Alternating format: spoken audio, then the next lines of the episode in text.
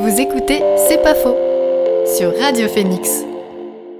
En novembre deux mille vingt et un, l'université de Caen organisait un ultra-trail scientifique.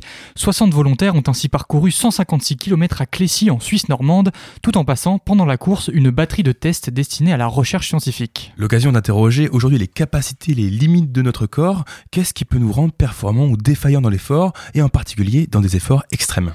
Et pour en parler, nous recevons Corentin Ingrand. Bonjour. Bonjour. Vous êtes ingénieur d'études au sein du laboratoire d'études Comet de l'université de Caen, mais aussi un habitué des grandes courses sportives.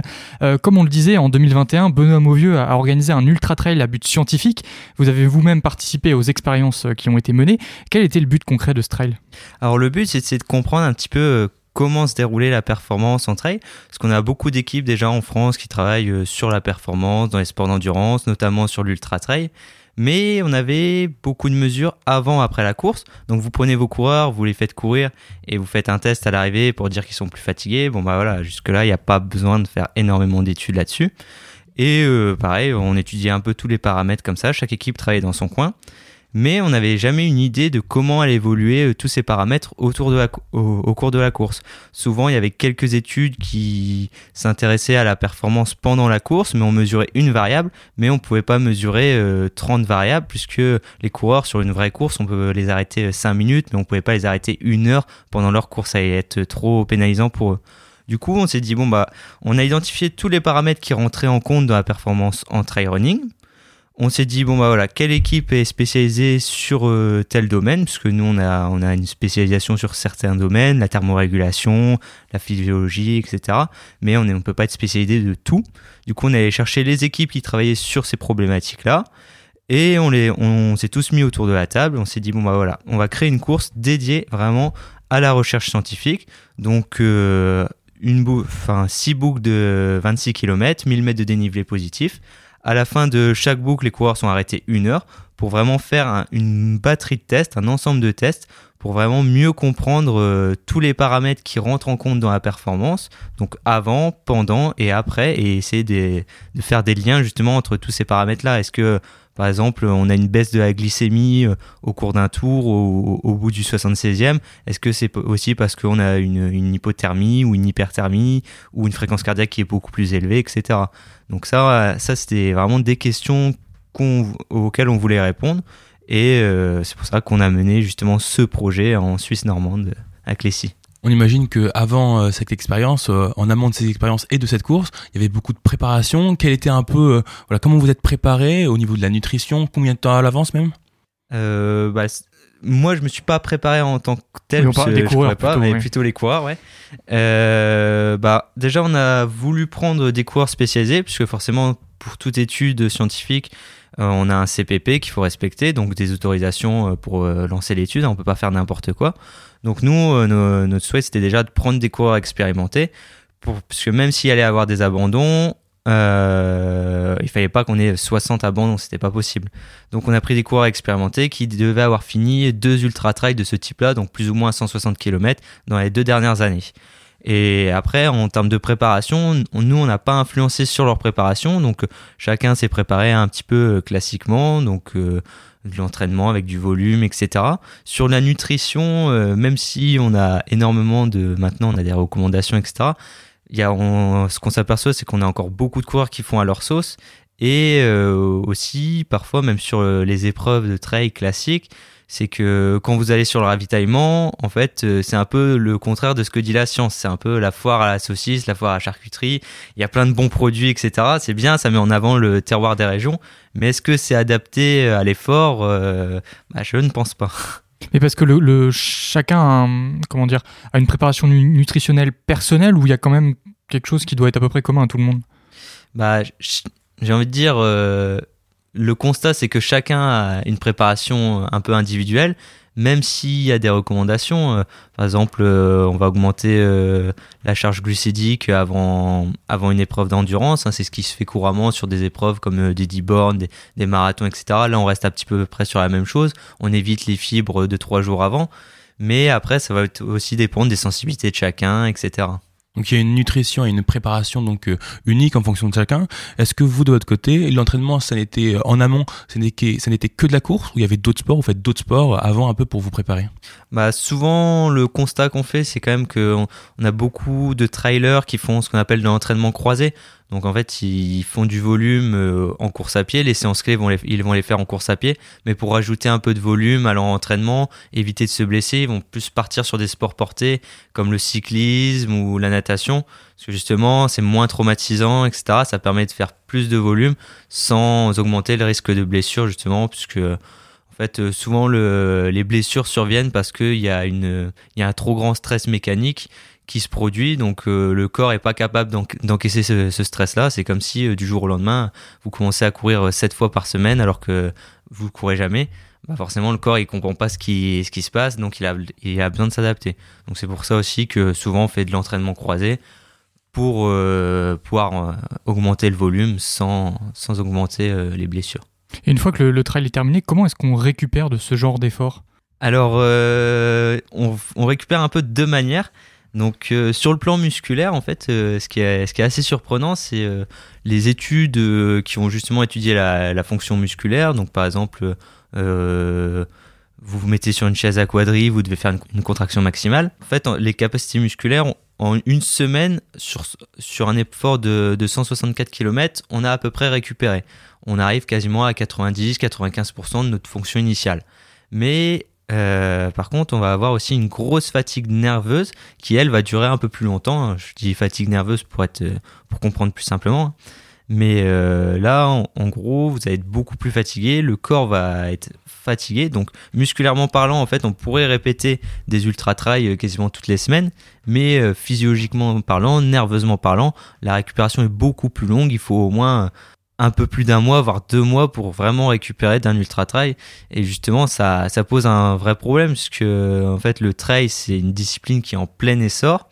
On a une multiplication des épreuves avec des challenges où euh, il faut faire euh, beaucoup d'épreuves en peu de temps. Est-ce que, est-ce qu'on va dans le bon sens?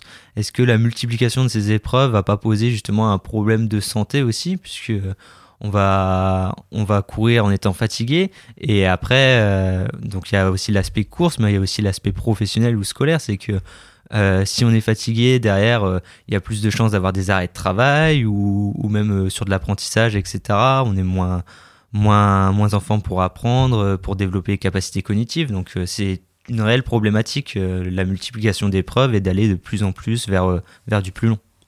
Donc il y, a un, il y a un stress physique, mais on imagine aussi que, que, le, que le mental, ça a un énorme rôle. En fait, quel rôle il joue le mental durant ces courses, ou en amont de ces courses même? Alors euh, oui, bah, il y a, forcément, il y a, il y a un rôle physique, hein, puisque le, le corps humain, c'est pas juste une machine comme ça, il y a, il y a vraiment un contrôle par, euh, par le cerveau. Mais justement, on ne sait pas encore euh, à partir de quand on passe vraiment, entre guillemets, on met, euh, on met tout le corps de côté et ça se passe que dans la tête. Ça, pour l'instant, on ne sait pas encore trop le définir, et cetera. Et, mais c'est une question vraiment, vraiment pertinente et qu'il faudrait creuser, justement. Nous, on s'intéressait aux aspects euh, euh, psychomotivationnels, donc euh, voir comment évoluer un petit peu la motivation des coureurs au fur et à mesure des tours. Et, mais pour l'instant, on ne sait pas répondre à la question, voilà, quand est-ce que le mental prend le dessus? Dans des épreuves comme celle-là, on n'y échappe pas, malheureusement, la, la douleur finit toujours par venir à, à, à plusieurs endroits. Euh, comment est-ce que va se construire la résistance que les coureurs vont avoir à cette douleur? Bah, je pense que c'est un peu une forme de résilience, puisque de toute façon, quoi qu'il arrive, peu importe ton niveau, au bout d'un moment, on aura mal musculairement, on, entre guillemets, on sera cramé, hein. Euh, donc il euh, y a une forme de résilience chez les coureurs. Euh, je ne sais plus la question. Comment est-ce qu'elle se construit la, la résistance face à la, la douleur? Bah, je pense que c'est, c'est aussi euh, avec une forme d'habitude, c'est, euh, c'est de l'expérience au fur et à mesure, hein, et euh, de l'expérience et de la résilience en fait. Est-ce que euh, on est capable de la de la quantifier cette douleur? Est-ce qu'il y a des personnes qui sont euh, euh, qui sont plus capables de résister? Est-ce que c'est de l'expérience? Qu'est-ce que c'est en fait? Bah, on, ouais, on va avoir, après, on va avoir différents types de douleurs. C'est, est-ce que, parce qu'en fait, la douleur, ça va juste être une information, hein, c'est, euh, c'est mon cerveau qui va envoyer l'information comme quoi, là, je, potentiellement, je peux me mettre en danger. Mais on peut différencier un peu différents types de douleurs. Par exemple, on va avoir la douleur musculaire où, bah, là, c'est normal, on est en train de faire un ultra-trail. Par contre, euh, euh, quand on va commencer à avoir des troubles gastriques ou entrer en hypothermie, hyperthermie, là, là c'est plus, c'est plus simplement juste un signal, c'est s'il faut faire quelque chose, soit et ce qui peut conduire à l'abandon. Et en général, c'est quoi les premières douleurs qui apparaissent dans, dans des efforts comme ça ?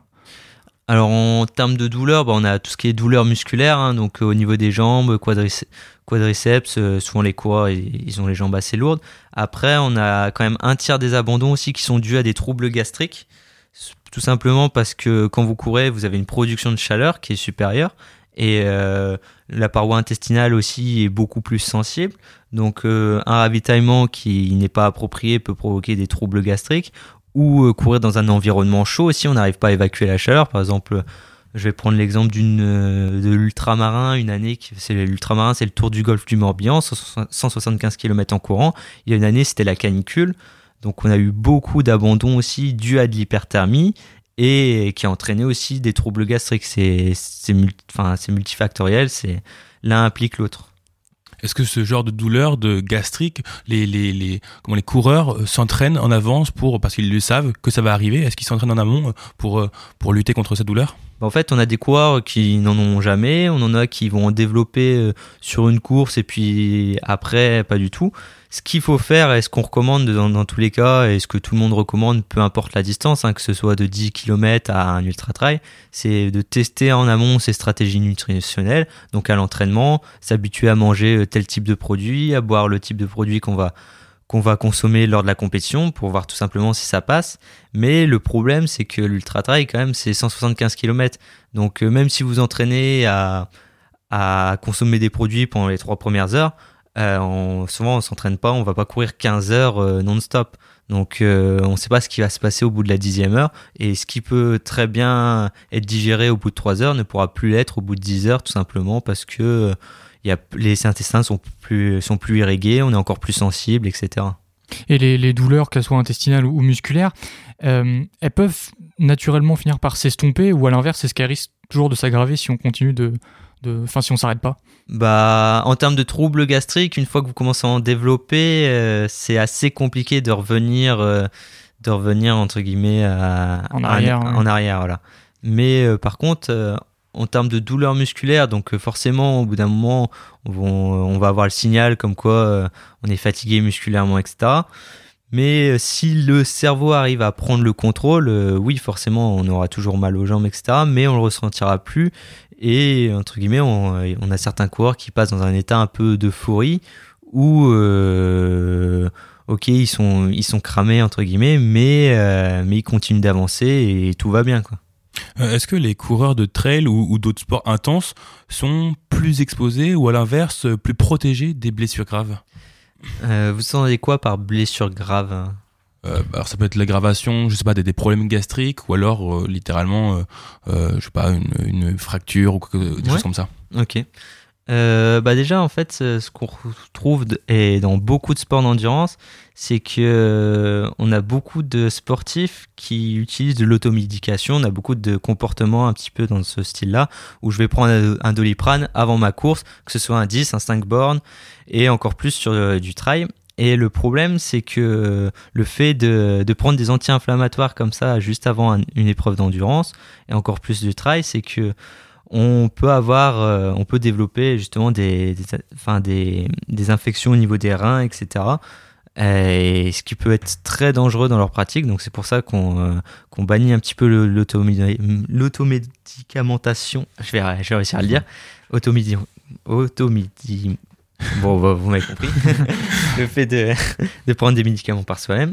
Euh, euh, Donc, euh, donc pour protéger pour protéger leur santé et euh, c'était quoi la suite de la question ? euh, Est-ce qu'ils se préparent en amont à ça et est-ce que est-ce qu'ils sont plus protégés ou ah, moins oui. protégés que les autres ? Oui, c'est ça. Bah après on va avoir euh, on va avoir différents types de comportements. C'est que on a des coureurs qui s'entraînent hein, entre guillemets intellig- de manière intelligente. Puis après, on peut avoir aussi bah, des troubles du comportement, que, et ça, c'est, ça se retrouve beaucoup dans les sports d'endurance. En fait, la bigorexie, c'est euh, l'addiction au sport. C'est, on, en, on entend de plus en plus parler, mais c'est pas encore assez développé, et cetera. C'est que on a vraiment des sportifs qui vont avoir des conduites addictives. Donc euh, c'est pas une blessure en tant que telle, mais ça peut ça, ça peut devenir une maladie mentale où en fait le sport passe en priorité et on va mettre de côté la vie socio-professionnelle, la vie personnelle. Donc euh, le, le sport ne devient plus que ça, une sorte d'addiction, hein, comme tout tout comme on peut être addict à l'alcool, bah là on va être addict au sport. Donc ça c'est un véritable danger. Et euh, du coup, c'est, cette addiction au sport, après, peut, peut développer aussi d'autres troubles du comportement alimentaire. On va passer vers de l'anorexie, et cetera, migrer, enfin, manger toujours moins, ou alors euh, faire de la boulimie à des moments. Et euh, après, en termes de, fra- enfin, en termes de blessures, euh, entre guillemets, plutôt physiologiques, fractures, et cetera, n'a pas forcément plus de blessures, en tout cas dans la littérature scientifique, il n'y a pas forcément plus de blessures chez des coureurs de trail ou d'ultra-trail que chez des coureurs qui préparent un cinq ou un dix kilomètres, parce que justement, en fait, l'intensité à l'entraînement, elle va être un peu moindre et l'intensité en compétition est moins élevée. Alors que quand vous courez un cinq ou un dix kilomètres ou même un trois mille mètres sur piste, là on est vraiment sur des intensités élevées, donc le stress à chaque, à chaque impact au sol est beaucoup plus élevé que lorsqu'on court à dix kilomètres heure au beau milieu de la montagne ou qu'on est en train de marcher en montée. Donc souvent, on a même plus de, de blessures, de, de fractures, et cetera, de, de, justement de fractures de fatigue dans des sports d'endurance de, sur trois mille, cinq mille mètres ou chez des triathlètes que chez des ultra-trailers. Euh, est-ce que l'effort physique, quand il est long, comme ça peut être le cas dans, dans l'ultra-trail, finit par avoir un impact sur la, la vigilance? Et si oui, pourquoi? Alors oui, tout à fait, puisque bah, déjà, en fait, euh, sur euh, cent soixante-dix bornes, en fait, euh, nos coureurs, ils, ils passent une journée dehors, donc c'est-à-dire qu'ils vont pas dormir la nuit.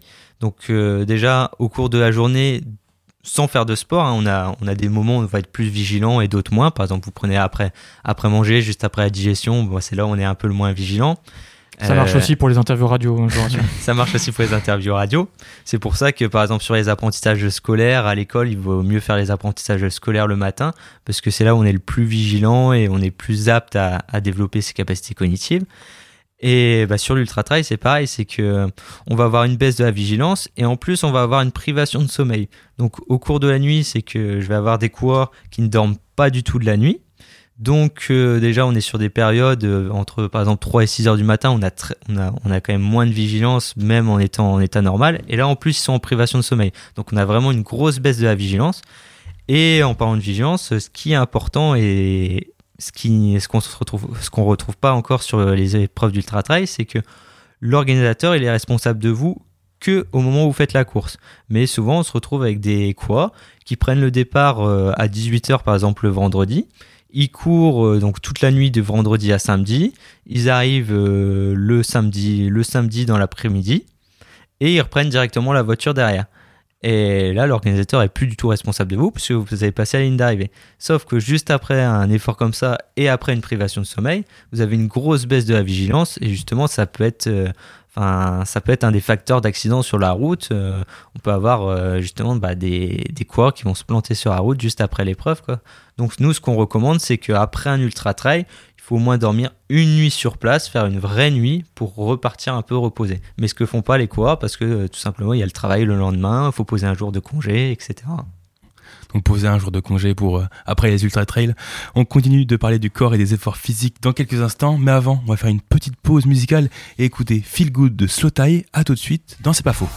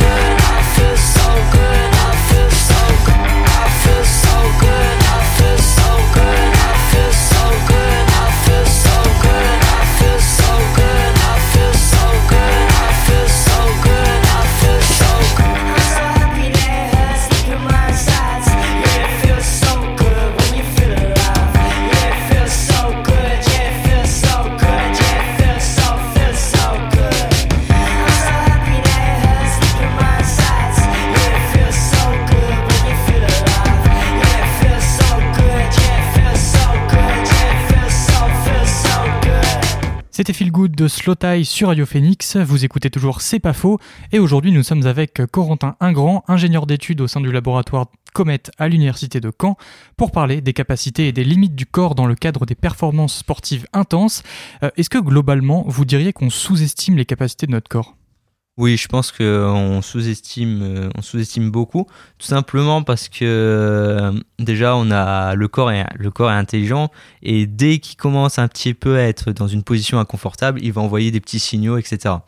Donc en fait le le signal c'est juste bon bah voilà, ok j'ai mal, ok je suis fatigué, et cetera. Mais je peux encore pousser bien plus loin que le début de l'apparition d'une petite douleur, et cetera.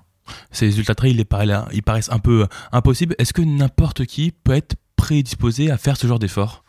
Bah, quand on remonte un petit peu aux origines de l'homme, c'est que Homo sapiens pratiquait quand même la chasse à l'épuisement. En fait, on est, on est un des seuls animaux euh, sur Terre à avoir une capacité de thermorégulation. C'est que en termes de vitesse, on est, on est, on est tout en bas de la chaîne alimentaire, on peut dire ça comme ça. Mais par contre, en termes d'endurance, on est quand même plutôt bon. Endurance vraiment à long terme, c'est qu'on a une capacité justement de thermorégulation, donc c'est à évacuer la chaleur que n'ont pas d'autres animaux. Par exemple, vous prenez un chien, lui pour évacuer la chaleur qu'il va produire lors de l'effort, il est obligé d'haleter, de tirer la langue. Nous, on a justement cette capacité de transpiration, donc d'évacuer la chaleur, qui nous permet de durer énormément longtemps. Donc c'est un peu dans nos gènes justement la course d'endurance. Après voilà, au fur et à mesure des années avec euh, l'ère industrielle, et cetera, forcément c'est un petit peu plus sédentarisé. Mais euh, faire un ultra-trail, en tout cas finir un ultra-trail, hein, puisqu'il y a entre, entre faire une performance et le finir, il y a quand même une différence. Mais finir un ultra-trail, c'est quelque chose d'atteignable à condition d'y aller progressivement. Parce que voilà, on ne va pas passer du jour au lendemain, je ne cours pas, à euh, courir au bout d'un an cent soixante-quinze kilomètres. Il faut y aller progressivement, justement, déjà pour ne pas mettre son corps en danger et le réhabituer à tout stress. C'est comme pour des apprentissages scolaires, vous n'allez pas à apprendre... Euh, Par exemple, on apprend à compter d'abord à l'école, tout doucement, et puis après, on va de plus en plus loin. Parce qu'on parle souvent de génétique dans le sport. Finalement, les facteurs géniques, les facteurs génétiques, en fait, c'est secondaire. Tout le monde pourrait réussir avec beaucoup d'entraînement, quoi. Alors, le facteur génétique, c'est quand même pas secondaire. Enfin, tout dépend dans quel sens on va, mais en termes de performance, la génétique, elle joue quand même un, un grand rôle. C'est que Euh, soit vous voyez le verre à moitié plein, soit le verre à moitié vide, c'est qu'on a environ quand même deux tiers qui va être euh, dû à la génétique. C'est, c'est quand même premier plan. Oui. Voilà, c'est ça.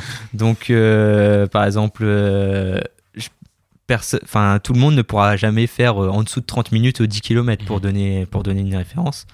Mais euh, par contre, l'avantage, c'est qu'on a quand même un tiers sur lequel on peut jouer, donc l'entraînement. Donc euh, oui, on a des capacités génétiques, on va être plutôt prédisposé à, co- à faire de, du sport d'endurance, plutôt un sport de force, et cetera. Mais derrière, on peut quand même jouer avec de l'entraînement. Parmi les tests qui ont été effectués tout au long de la course, il y avait des tests sanguins. Qu'est-ce qu'ils ont révélé ? Alors, euh, moi, et à j'étais... quoi ils servaient même de base ? Alors justement, on voulait faire... Euh, donc c'était une équipe euh, de Paris... qui faisait des prises de sang donc à chaque tour et aussi en amont de la course. Donc euh, en fait on étudiait la, on avait une équipe de Lille qui étudiait la glycémie et le fait de prendre euh, bah, de faire des prises de sang. Donc on, on regardait aussi si on si euh, on regardait la glycémie, mais aussi d'autres mar- marqueurs inflammatoires. Donc euh, pour voir un petit peu comment ça se passait au niveau du corps. Mais euh, moi je n'ai pas les résultats puisque c'est, ce n'est pas mon équipe ni ma recherche euh, que j'ai menée. Moi je m'intéressais plus euh, à tout ce qui est thermorégulation, la foulée, la fréquence cardiaque, etc. Donc je pourrais pas, enfin euh, je j'ai pas les résultats là là à vous communiquer. Euh, durant cette ultra trail, la respiration c'est extrêmement important. À quel point c'est important? euh, est-ce que euh, c'est euh, euh, comment euh, je vais la refaire. Durant ces ultra-trails, la respiration, c'est extrêmement important. À quel point la respiration joue un rôle durant ces performances ? Alors, euh, je pense que en parlant de respiration, vous pouvez parler de tout ce qui est fréquence cardiaque, oui. et cetera. Donc, euh, en fait, euh, ce qui est assez intéressant, c'est que euh, dans les résultats qu'on voit, c'est on a, en fait, euh, quand vous faites un effort, souvent... on catégorise la fréquence cardiaque en cinq zones. Donc on a la zone, euh, zone un où on est à, à une allure facile, et cetera. Et zone cinq, donc c'est des intensités max, près de la fréquence cardiaque maximale. Et euh, ce qu'on relève, c'est que euh, tous ceux qui ont abandonné, donc euh, à la fin, de, enfin, pendant le premier tour, ils ont passé soixante-quinze pour cent de leur temps à des hautes intensités de fréquence cardiaque. Donc beaucoup de temps en zone cinq. Et donc, c'est comme si, euh, par exemple, ils faisaient leur tour en, en quatre heures, ils passaient trois heures à quatre-vingt-dix à quatre-vingt-quinze pour cent de leur, de leur fréquence cardiaque maximale. Alors que tous ceux qui ont fini, eux, dès le premier tour, ils étaient à des allures euh, environ, enfin, un peu plus faibles, enfin, des intensités plus faibles. Donc, ils étaient euh, environ à soixante à soixante-dix pour cent de leur fréquence cardiaque et ils montaient très peu en intensité, même dans les côtes. Et euh, par contre, au deuxième tour, tout le monde a, a, on, a, on, avait la même, on avait les mêmes résultats.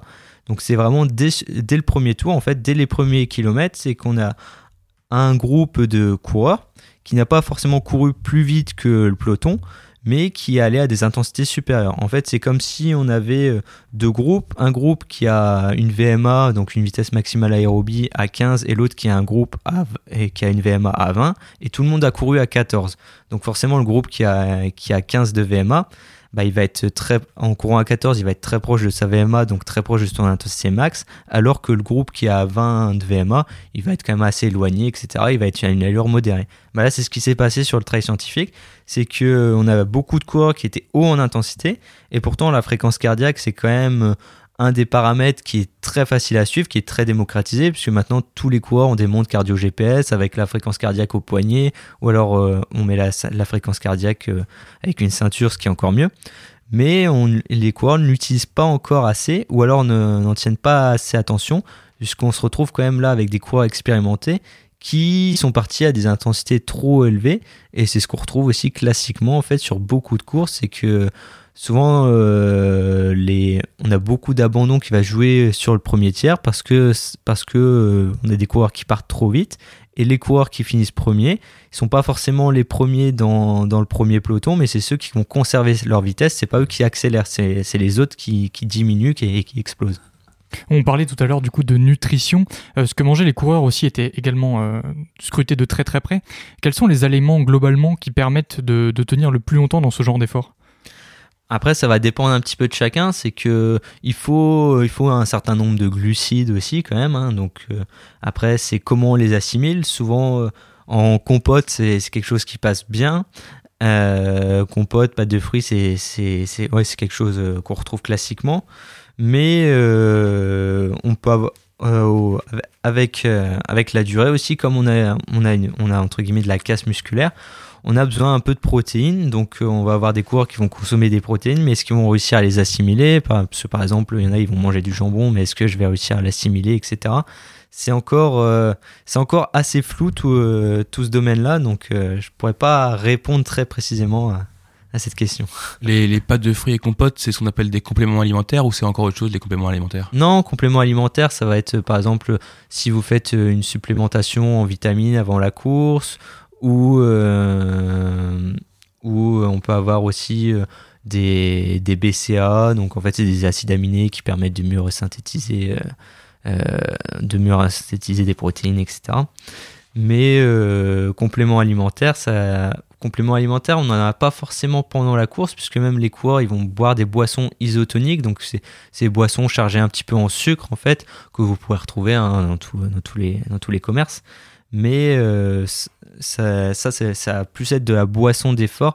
Complément alimentaire, c'est vraiment quelque chose qui est en complément de l'alimentation, euh, l'alimentation de la vie de tous les jours, quoi. On parlait tout, tout à l'heure aussi de l'importance du, du sommeil pour la vigilance. Le trail, comme vous l'aviez dit, il a lieu jour et nuit comprises.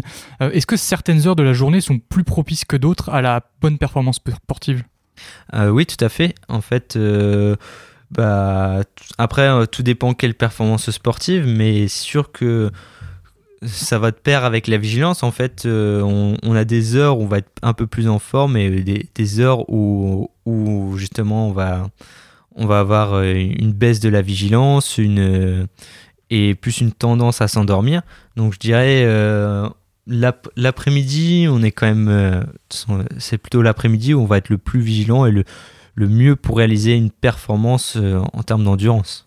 Cette heure qui est plus propice à l'effort, ça va être dû à quoi ? Ça va être parce qu'il y a plus de luminosité ou parce que juste le corps est plus habitué à être actif à ces heures-là ? Oui, bah, t- euh, la luminosité forcément va jouer, hein, puisque faire une performance euh, de jour ou de nuit, c'est pas, c'est pas la même chose. Et après, en fait, on a une rythmicité. En fait, le, le corps il suit des rythmes biologiques, donc des rythmes circadiens. Et on a, on a un rythme circadien pour tout, donc pour le sommeil, où on va avoir des heures qui sont plus propices à l'endormissement, on va avoir des heures qui sont plus propices à des apprentissages cognitifs, des heures qui sont plus propices à de l'entraînement en force, des heures qui sont plus propices à, à, de, à de l'entraînement en endurance, parce qu'on va avoir des sécrétions hormonales aussi qui vont être différentes en fonction de ces heures-là, en fonction de la luminosité, en fonction de la luminosité euh, si, on a, si on est après repas, et cetera. Là, on parle de, de, de la course euh, le jour ou, ou la nuit. Est-ce que la météo aussi, ça impacte ? Est-ce que le corps est aussi performant selon la météo ou le climat extérieur ? Alors, pas du tout, puisque on, ce, qu'on, ce qu'on remarque, c'est qu'on a quand même beaucoup d'épreuves en été. Et ça, c'est dans les sports en général, c'est que on, de plus en plus, on a des problématiques autour de l'hyperthermie, c'est qu'on va faire des performances dans des environnements chauds. Et euh, ça va aussi bien pour le trail que des sports olympiques, hein. Vous voyez les derniers...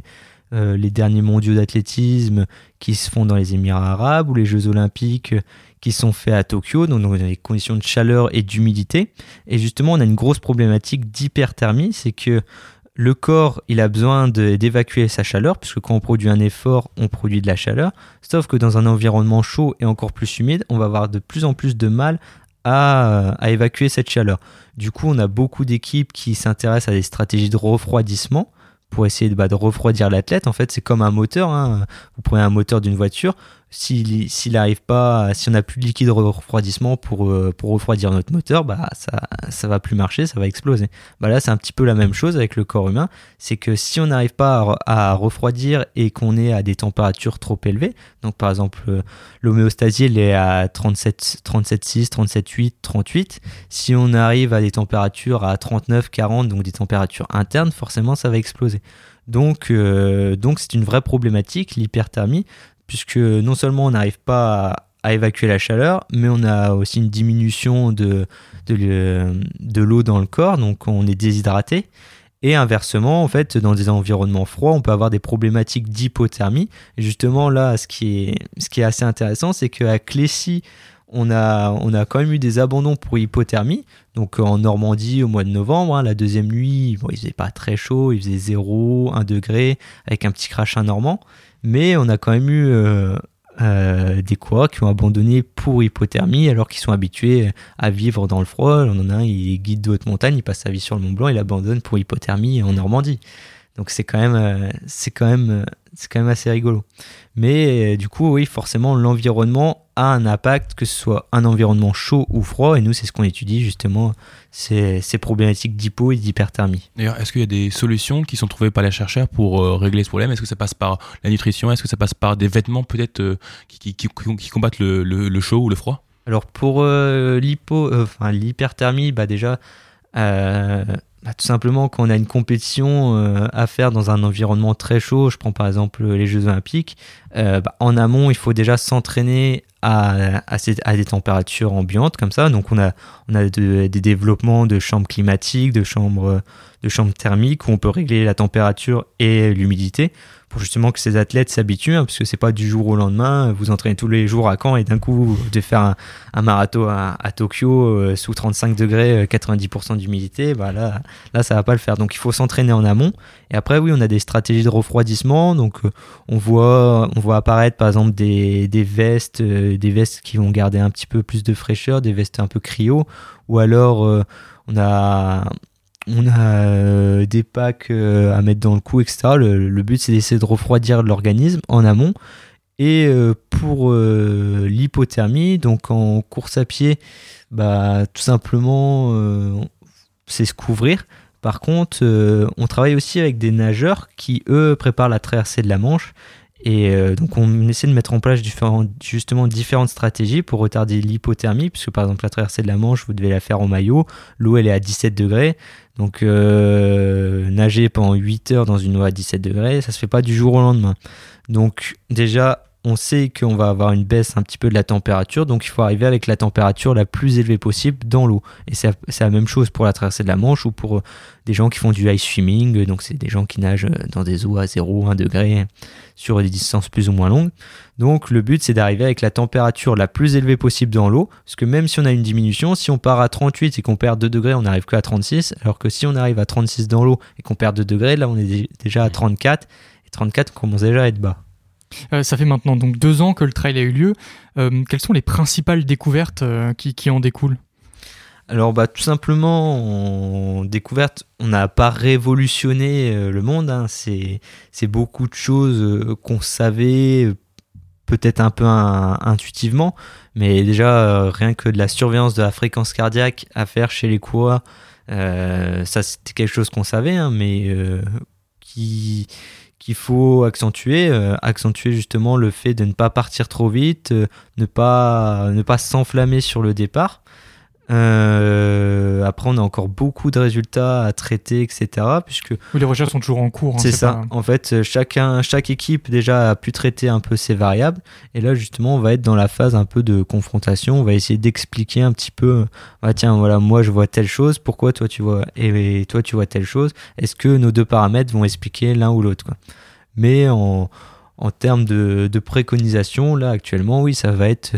Bah, ça va être des préconisations classiques, hein. C'est, euh, c'est euh, gérer en amont euh, sa préparation, que ce soit nutritionnelle, son sommeil surtout, hein. Puisque euh, ne pas arriver avec une privation de sommeil, déjà que sur une épreuve, donc un ultra-trail, on va avoir une privation de sommeil. Si vous arrivez avec une dette de sommeil, bah, ça va être beaucoup plus compliqué. Donc on, on peut avoir des stratégies de capitalisation du sommeil, justement, en amont. Euh, des stratégies nutritionnelles. Pendant l'épreuve, bien gérer son intensité. Euh, pour éviter aussi des problématiques d'hyperthermie, ça va être aussi euh, bien penser à son habillement. C'est que c'est bien d'avoir des vestes très imperméables, et cetera. Mais il ne faut pas oublier que par, quand il fait chaud ou à certains moments, il faut évacuer un petit peu la chaleur. Donc il faut avoir des vêtements qui sont respirants, en adéquation aussi avec euh, l'environnement dans lequel on va courir. Euh, est-ce qu'il y a d'autres projets d'envergure qui sont prévus ou pour l'instant vous êtes vraiment concentré sur les résultats du dernier projet ? Bah pour l'instant, on est assez concentré sur les résultats du dernier projet, mais on aimerait remonter un, un trail scientifique euh, donc, euh, pour deux mille vingt-quatre qui se déroulerait peut-être, bah, qui se déroulera en Normandie, soit à Clécy ou peut-être même plus euh, au Centre sportif de Normandie, à Houlgate, où là on, on bénéficierait d'un structu- d'infrastructures euh, supplémentaires et un, d'un appui euh, du Centre sportif euh, de Normandie. Merci beaucoup, Corentin Ingrand, d'avoir répondu à nos questions. Je rappelle, vous êtes ingénieur d'études au sein du laboratoire Comet à l'Université de Caen. Merci. Merci à vous. Vous écoutez C'est Pas Faux sur Radio Phénix.